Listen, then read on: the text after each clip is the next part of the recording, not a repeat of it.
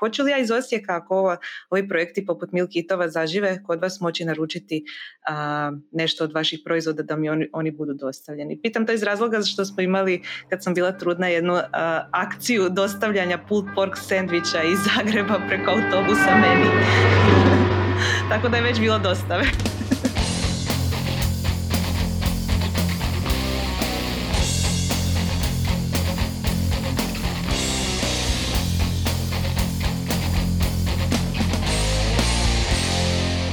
Dobrodošli u novu epizodu Netokracija podcasta. Ja sam Ivan. Ja sam Mija. A s nama je danas Marin Merak. Marine, čao. Pozdrav Ivane, pozdrav Mija. Bog, bog. Za one koji te uh, slučajno ne znaju ili slučajno nisu bili u Ružmarinu, možeš li ukratko reći čime se baviš? Da, čime se realno ne bavim. Znači, ono čime se bavim e, je od društvenog rada za udrugu gostelja pa do e, tog družmarina i sam toku mesnice, čokolaterije, cateringa i uglavnom, ajmo reći, sve vezano za prehranu. I uglavnom taj biznis je dosta kolaborirao u ovom proteklom periodu i sve se to nekako prepolovilo, najblaže tako da kažem. Znači, 2020. je izazovna u najmanju ruku. A ta 2020. je nama kao centru socijalne interakcije bila stvarno ono šaka u oko i onda je ono repetitivna šaka u oko, znači šta god, koja god mjera izađe, bam, opet, bam, bam.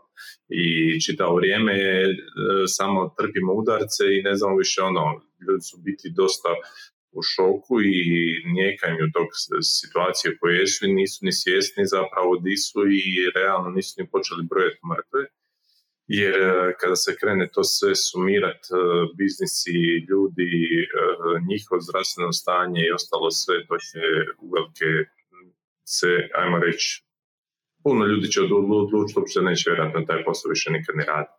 Tako da s te strane mislim da će to biti svačanje. Ti si u svakom slučaju jedan od ugostitelja, poduzetnika koji su definitivno e, više puta preođali svoj poslovni model, pivotirali on od samih početaka od eksperimentiranja s burgerima koji si u Zagreb uveo zapravo na velika vrata do ono cateringa, raznih biznisa kao što sam spomenuo i mesnice i čokolaterije e, i tako dalje. U ovakvoj jednoj zaista ono velikoj krizi ugostiteljstvo se trebalo prilagoditi i postoji niz načina. Na etokraciji naravno bavimo se upravo tom nekom digitalnom stranom priče, dok je bio lockdown, masa restorana nisu imali drugog izbora, su ili recimo dostavu i tako dalje, pa ajmo pričati zapravo o tome i tim svim poslovnim modelima koji... To je jako, da, digitalizacija, ja bih rekao, je najmanje ušla u gostejstvo s realno svih, svih poslova, ne znam, ono, vjerojatno nije od piljenja drva u šumi, ali e, od ovih nekih ajmo reći, velikih nekih uslužnih djelatnosti e, koji mi jesmo, najmanje ušla bila u biti ta digitalizacija kod nas. Sad se događa jedna velika tranzicija gdje će se to sve e, prestožiti na jedne drugačije stvari. Primjer od McDonald'sa koji je, kada je u Yorku, kada su povećali minimalnu satnicu, uveli su e, te ajmo ih nazvat, uh, sam poslužne kioske, digitalne su ljudi plaćali, sve sami radili, na taj način se srezala radna snaga. Nažalost, sada će ti i takvi kiosci biti budućnost ugostiteljstva iz razloga što u ovom svemu će otpast jako puno radnika koji će promijeniti uh, radno mjesto i neće se više vratiti u gostiteljstvo. Dosta njih će vjerojatno i odustati od tog svega, ići se u nekom drugom smjeru naći, ponovno će ih, ja vjerujem, i odseliti iz Hrvatske i do, do, ona točka oporavka koja dođe da bi se mi trebali oporaviti će biti uh, izrazito zahtjevna da se posluži i u tom dijelu će se vjerojatno nas svi na digitalnu tehnologiju od naručivanja putem tableta, samih vlastitih mobitela, e, tih, e, ajmo reći, kioska, beskontaktnih, uglavnom, to je nekakav smjer ugostiteljstva kojim će ići taj dio vidljiv prema samom gostu.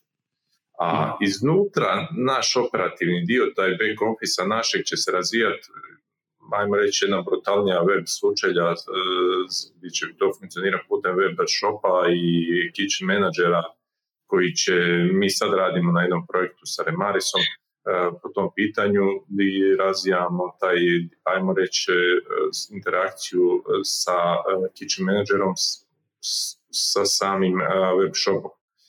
I sad ono što je ključno, ključno je da onaj ko ne bude radio u tom smjeru neće moći se prilagoditi situaciji koja je nova nastala jer sada kako god skupa bila ta digitalna tehnologija, razvoj svega toga, on mora to investirati, mora napraviti jer e, bez tog neće kasnije biti održiv. Da jeftino ima servere i tu digitalnu tehnologiju održavati sve nije, to je sve skupo, ali e, ja vjerujem da bez toga neće moći funkcionirati kasnije u gostestvu. To sam ja baš htjela pitati, znači spominješ da će mnogi odustati nakon ovoga i tijekom ovoga od ugostiteljstva, ali po tebi će preživjeti samo oni koji prihvate ovu digitalnu transformaciju. Točno to znači, oni koji ne prihvate, moć, da uvijek ima iznimaka koji potvrđuju pravilo. Uvijek će ostati onih znači solo igrača, on sam radi za puta, ima nekakvu najaktivniju kasu za fiskalizaciju i prodaje na taj način i on je našao nekakvu održivost ali e, održivost ugostiteljstva u mainstreamu nekakvom u budućnosti neminovna znači da morat će jednostavno funkcionirati sa digitalnom tehnologijom bez toga neće moći e, biti održivo. Jer e, današnji kupac mijenja navike i ono sve što je trebalo se digitalnoj tehnologiji dogoditi u narednih 10 godina, e, dogodit će se sad u naredne dvije godine. I e, ti procesi će se svi brzo prilagoditi, e, počet će se sve funkcionirati nastavljeno na svoje mobitele i mobitel će apsolutno zamijeniti sve tako da to je nekakav smjer u kojem se skupa ide i niti, ajmo reći, mali uređaj će nas uvijest bilo je ono kameno doba, sada ulazimo u doba ekrana i vjerojatno će za 2000 godina ono govoriti o dobu ekrana dok ne dođe nekakvi hologrami. E, tako da s te strane ovo će biti stoljeće ekrana po meni sigurno. Jel misliš onda, recimo ako gledamo ono, postojeće ugostitelje i tako dalje, šta misliš da je vjerojatno će se, da će se dogoditi? Da li će se većina postojećih ugostitelja moći prilagoditi jer često htjeti i morati i ono, moraš jer nemaš drugog izbora ili će doći neki novi igrači koji će ipak biti spremni na tu digitalizaciju. Jer sve o čemu pričamo od tab, tableta nadalje, ok, prije su bili nice to have, pa nisu bili baš prihvaćeni, sad su must have, ali da li netko ko je ugostitelj koliko treba duboko razumjeti tehnologiju, ili barem s neke strateške strane, da je može uvesti. Ili može naći partnere, pa bit će to sve ok, prilagodit će se. E, ako se smijem samo kratko ubaciti, s obzirom na to da mi pratimo startupe već više od deset godina, tijekom ovih deset godina smo vidjeli pa koliko Ivane startupa za naručivanje hrane u restoranima. Svake Jedno godine je baš bio trend, mislim da su da, sigurno smo ih vidjeli da nekoliko desetaka i nikad nisu zaživjeli, možda jer neki rijetko koji se uspio probiti u nekoliko lanaca ili nešto slično, ali tek je zapravo ova situacija će to poprilično promijeniti. Da, Prilika za startupe. vezano za ovo prvo Ivanovo pitanje, amo ovako, e, prosjek je svjetski prosjek. Ništa Hrvatska nikakvom prosjeku nije drugačija u trendovima koji će, možemo biti samo drugačije u vremenskom tijeku, da li će taj prosjek doći prije ili kasnije, ili je već sada tu. Tako da s te strane mi, ako ćemo govoriti o jednom Japanu, 56% ukupno, ja Japan je druga država po svijetu po broju konzumacija u ugostiteljskim objektima na nivou svijeta. E, I ako ćemo o tome govoriti, 56% objekata je u vlasništvu holding znači korporacija, velikih firmi, znači koji su ono srednji ili veliki.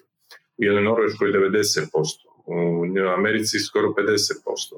Tako da s te strane, kod nas je to jako mala brojka. Kod nas je to, jedan McDonald's radi možda 3% četiri prometa, tako da ne možemo sve zajedno, sve zajedno to zbrojimo sa hotelima, sa svim može doći na 10-15%. E, I to je ono što je ključno, tako da s te strane sigurno će doći jaki igrači koji će napraviti e, standardizaciju posla i ići u tom nekom određenom smjeru sa minimalnim troškovima ili koji će preobratiti kupca u tom dijelu. Jer kupac neće e, koristiti e, ni jednu aplikaciju sve dok ima dovoljno konovara koji će doći do njega i ispričati mu jelo, tri rečenice, vino, tri rečenice, e, poslužiti ga u tom času jednostavno kupac ne treba e, koristiti ni jednu od ovih aplikacija koje su neslavno, ajmo reći, propale iz razloga što su bile dosta ispred vremena. Ali sada u ovoj situaciji gdje ćeš doći do točke da je takav koncept, gdje ćeš imati naljepljeno na nekakve upute kupcu, gdje će on skenirati QR kod ili gdje će jednostavno imati tebe sevanog ili ne znam šta, će imaš aplikaciju sa lojaltijem, uglavnom u tom nekom dijelu uh, će se tržište jednostavno promijeniti. Ja kad sam prvi put bio sa suprugom u Japanu 2014. Uh, sam doživio na način da na stolovima imaš mali broj, imaš jednu blagajnu. To je kao i nekakav kafić sa I uzmeš taj broj i kasnije ne dolaziš na izlazu do te blagajne i tamo platiš sve. Uh, imaju samo ranere koji poslužuju hranu, te posluže i to je to. Uglavnom, znači, to su neke stvari koje su male, ali već se da nazirati u kojem smjeru će to sve skupa ići.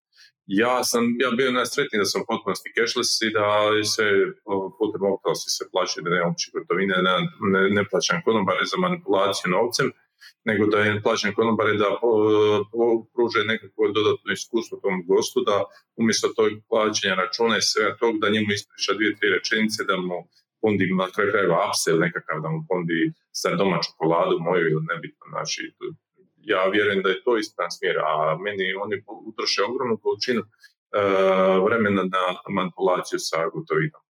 I mislim ono i smatram da je to real, realna budućnost da će se doći do sam Zato i tražimo kao udruga jedna od stvari da uh, se napojnice mogu ostavljati neoporezivo konobarima uh, u tom dijelu, jer to je nekakav smjer po meni koji je realan. A sve drugo je ono, naravno sigurno će opstati hrpa njih koji će isključivo dan do dan, na današnjeg i u budućnosti prima samo gotovinu, jer to je njihov, ajmo reći, nekakav status kako oni rade.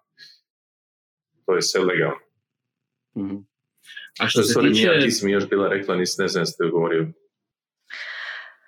Jesi da, ovaj, spomenuo ste da ste neki od tih projekata bili ispred svog vremena. Pa Jesu, da, jako puno njih, znači tih aplikacija i svega što je, to su proizvodi zamišljeni dobro ali e, da bi mi preobratili količinu kupaca, to je ogromna količina novaca da na bi trebalo na da se to...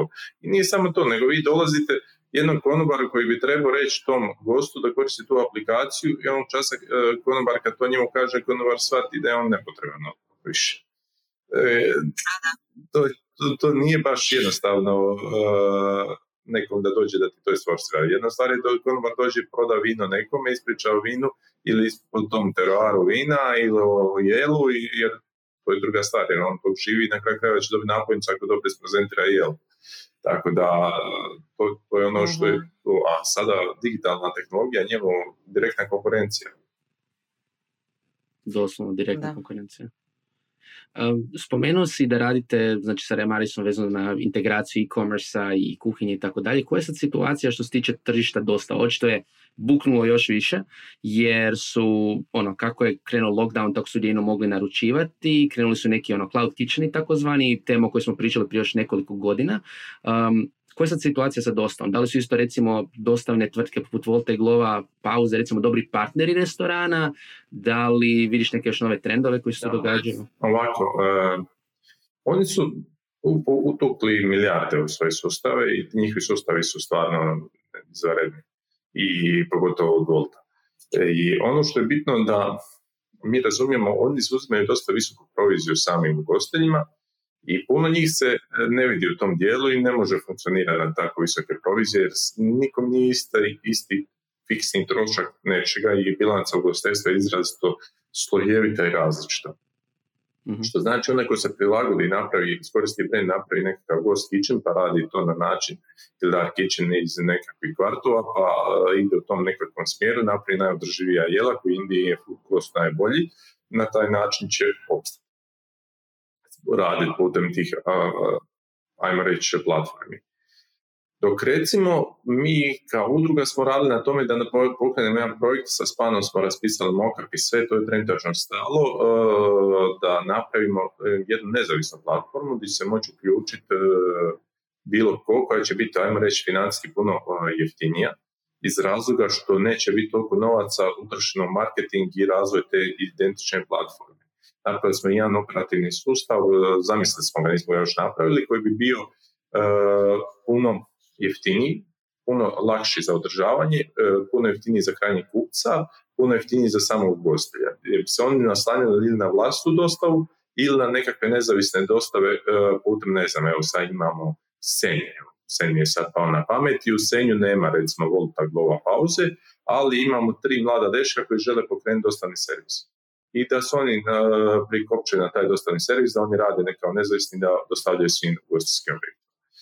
To je neki smjer na kojem radimo kao udruga sada i taj mokar smo raspisali sve e, i ono što je imamo span nam je to e, sve, s njima smo u komunikaciji po tom pitanju, onda nam trebali razvijati taj projekt i e, mislim da je to jedna budućnost koja je neminovna da ćemo je napraviti. Za razvoj nam treba 3 do 4 mjeseca, sad još uvijek smo u nekakvoj vakum zoni, čekamo u kojem smjeru sve skupa bi to trebalo ići, ali ja vjerujem da ćemo realizirati taj projekt u budućnosti koji bi bio izrasto jeftin za samog uh, ugostitelja i za krajnjeg kupca. Da, e, htjela sam pitati e, što mislite da će vam biti glavna komparativna prednost prema krajnjim korisnicima u usporedbi s ovim postojećim servisima jer su oni već stekli nekakav, nekako svoje mjesto na tržištu, će li to biti cijena ili nešto drugo. Pitam ovo iz razloga jer kad su se kod nas pojavili Uber, Bolt i drugi, mi smo dobivali redovito um, pičeve za projekte koji su Uber, ali domaći, Uber, ali jeftiniji, uh, Uber od domaćih taksista, tako dalje. mislim da nijedan od tih projekata nije baš zaživio, pa evo. Prije svega da dolazimo do točke održivosti. Ono kako sam ja zamislio taj projekt je e, mogućnost komunikacije putem jednog integriranog web shopa za svakoga da ti komuniciraš i prodaješ nešto puno jeftinije e, u točkama kada nije pik. Što znači e, sadašnji operativni platforme koje rade nemoguće da on to naprave iz razloga što on uzima 24 do 30% bilo koja od tih platformi e, krajnjem e, proizvođaču, to jest meni kao restoranu. I s te strane e, to je jako puno novaca. Ja u tom času dođem i kažem putem ovog mog projekta koji sam ja zamislio, na način da kažem jednostavno ok, ja ću staviti 30% discount u točki kada mi nema pika od 11 do 12, ja nemam gužve, ja ću staviti 30% discount i ti kupiš danas za sutra.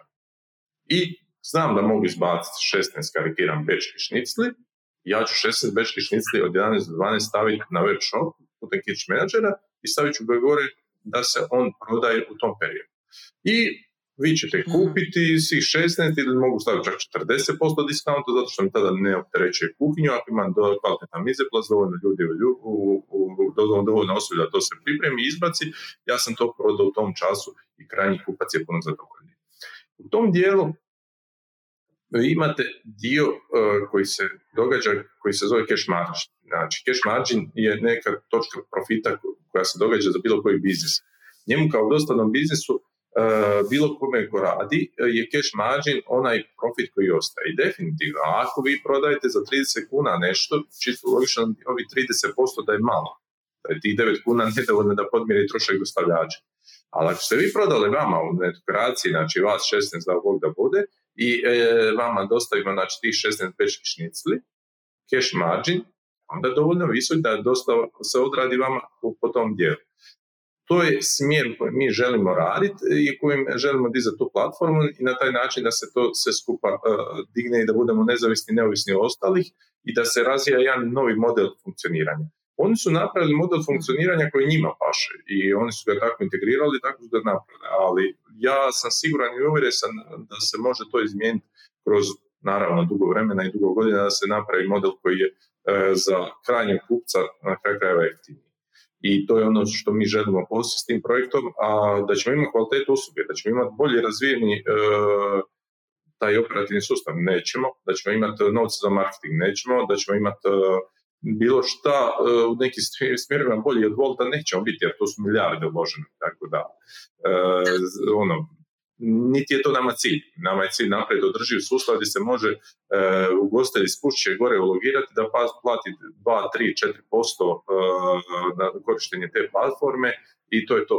E, na, sa bankarskom provizijom, sa e, plaćenim chat servisom i sa svim ostalim. Tako da e, to je neki smjer koji mi želimo postići. Nikako da, to ide u nekom smjeru koji je, e, ajmo reći, sada postavljen kao mjerilo jer sadašnji postavljeni sustav kao mjerilo je preskup i nije realno održiv, nije u skladu sa onim što treba biti.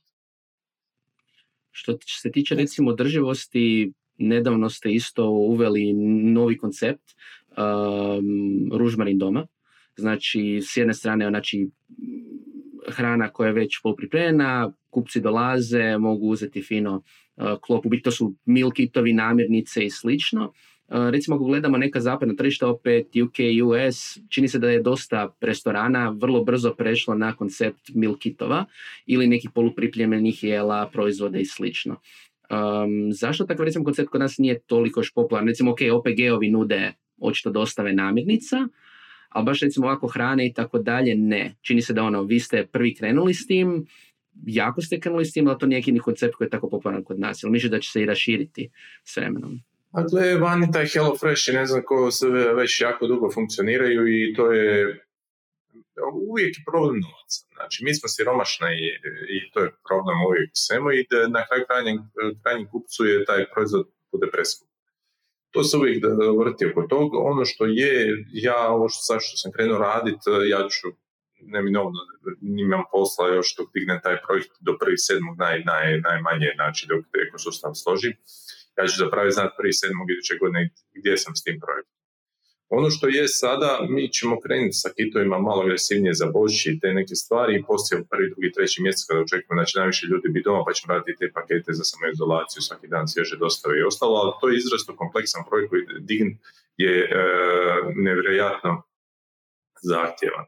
E, mi e, u Rožlaninu koji imamo iskustva jako, jako, jako puno u tim uh, festivalima, organizacijama, putrakama, rađenjem po čitavoj Hrvatskoj svadbi, venata, ne znam čega, uh, izrazito kompleksan sustav od mesnica, centralne kuhinje, uh, naše pekare, slašarne obrade mesa, tople kuhinje, ureda, logistike, ogromne vozila, svega, ne možemo to složiti preko noći. I sad zamislite, neko malo radi njih troje, šta, kako da on to pokrene? Nama sam razvoj weba je ono znanstvena fantastika. Mi praktički radimo naš web kao Volt. Zašto? Zato što imamo ono napravljen sustav da mi je svaki projekt e, na vlastnoj firmi iz razloga što mi je taj način bio najodržavaniji u početcima e, gdje šta kako. Ja, zašto? Zato što jednostavno ako mi dođe inspekcija napiše mi kaznu da zatvori bilo koga što je realno u ovoj državi, neće mi zatvoriti čitavu firmu, neće morati platiti na osnovu prometa na čitave firme, neće na osnovu tog projekta prometa platiti kaznu. Tako da se milion stvari ima u Hrvatskoj zašto mi je išlo više korista idem svaki projekt na vlastnoj firmi i sad dođem u razvoj weba da mora napraviti praktički web shop za svaku firmu posebno. I to, to su neke stvari koje su izrazito kompleksne što moraš integrirati onda sve sa API-ima poveze sa Remarisom, sa svima, znači jako puno stvari tu ima koji su dosta, dosta, dosta zahtjevne da bi neko mali to izrealizirao. Ono što je taj grab and go koncept je po meni najlakši za te male da se oni prilagode na njega, da napravi sada trenutačno vitrinu toplu, vitrinu hladnu i kažu ok, ja ovo sad pripremam i imaš znači, tu opciju i da smanje naravno svoj uh, cash margin, to jest taj dio povećaju si udio food costa u samoj cijeni, što znači ako su sad radili uh, puta tri, neka sada rade puta dva ili uh, ono još manje na način da vrte obojam da zadrže radnik da zadrže sustav. Jer najteži, najveći problem će biti onog časa kad se krene upravljati tržište, što ćemo doći do točke da stvarno neće imati nikoga da radi s nama. To je ono što je apelirano od prvog dana. Jednostavno, ako ćemo govoriti o padu prometa, pao je promet 50%. Znači, za 65.000 radnika, teoretski to je 35.000 radnika više. I neka zbog mjera mi sačuvamo sada nekakvih 10.000 radnika, govorimo o 20 do 25 tisuća radnika koji realno neće više taj posao raditi, promijenili su strukturu, su otišli vani ili ne znam šta. Mi onog časa kad krenemo upravljanje tržišta, nama će fali 25 tisuća radnika. A prije toga nam je bilo falo. Tako da ja sam siguran 100% da tranzicija će se izroditi u jednom drugom smjeru i da će se početi koristiti digitalne tehnologije iz razloga što neće moći drugačije funkcionirati. To je ono što ja mogu reći doslovno će biti jedina opcija.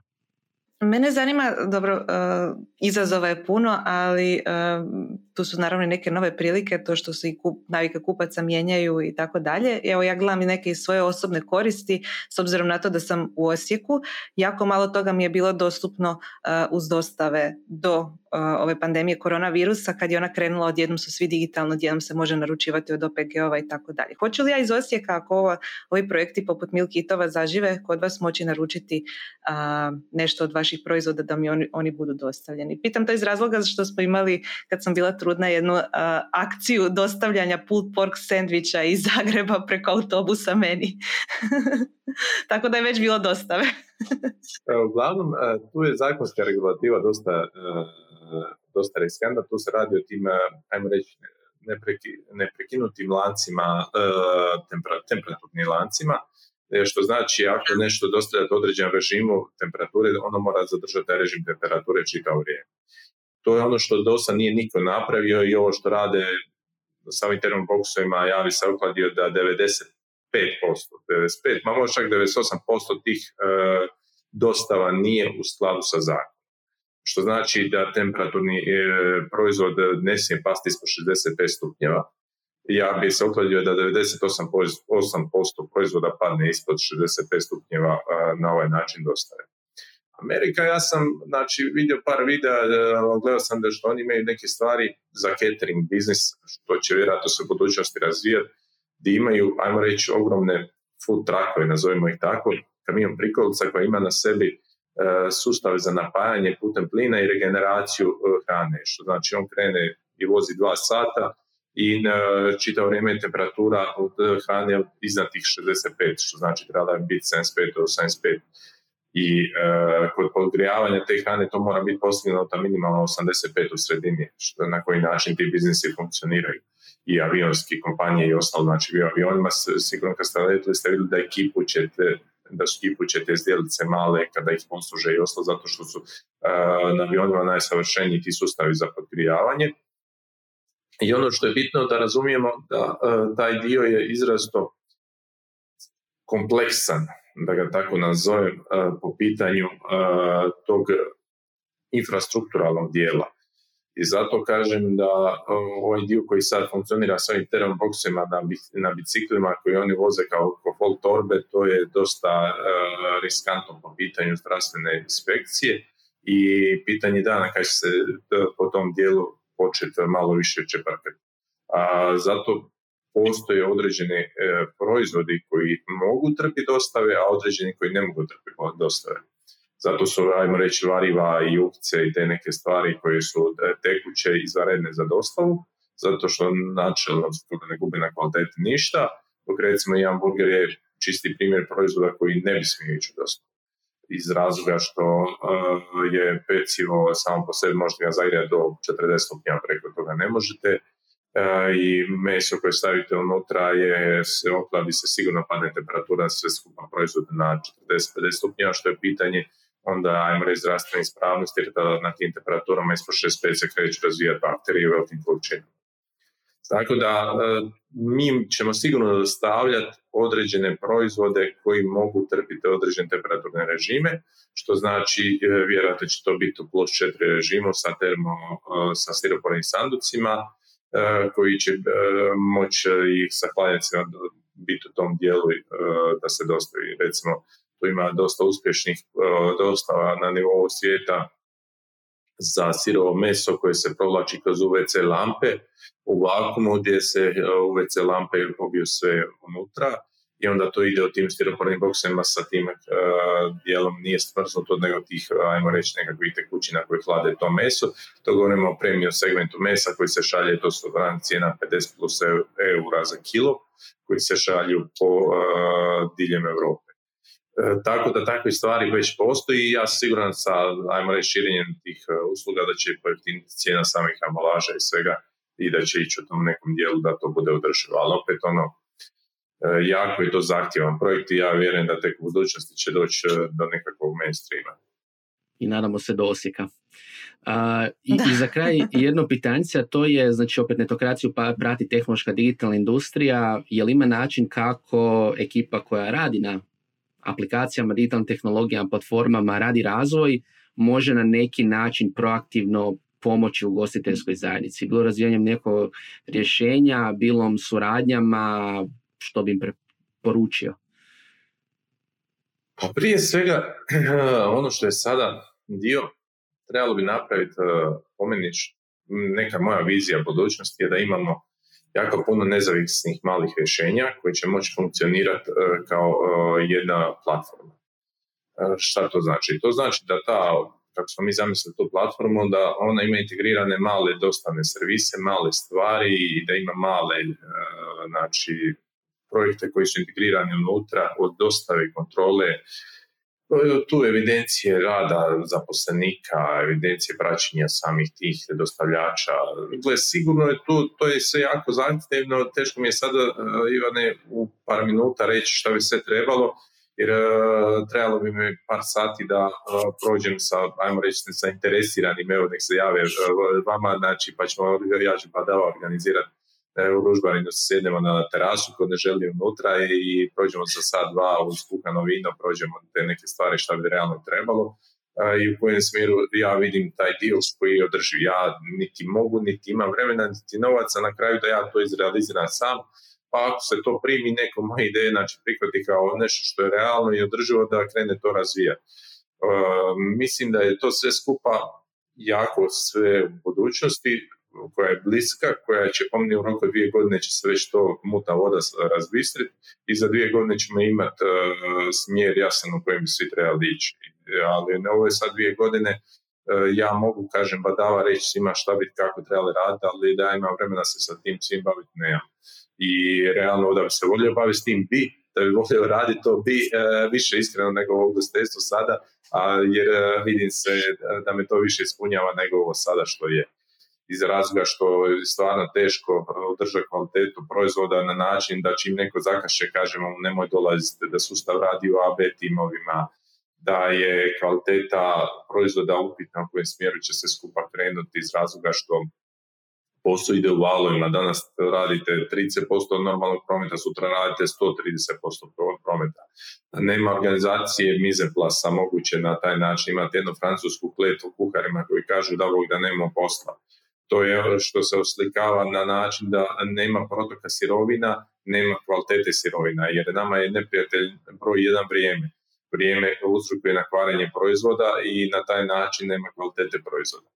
To je e, izrazito kompleksan sustav koji je e, zahtjevan po jako, jako puno parametara zato kažem ono da će trebati barem dvije godine da se iskristalizira sve u kojim će skupa smjeru krenuti ali ja vjerujem da treba krenuti malim koracima, ovo što mi sad radimo, znači na to jednom projektu za nas, za Ružbanin, gdje ćemo raditi uh, udrživ sustav na način za food i da može doslovce jedna osoba upravljati sa digitalnom tehnologijom, a da svi uh, konzumenti mogu naručivati putem svog vlastnog mobitela.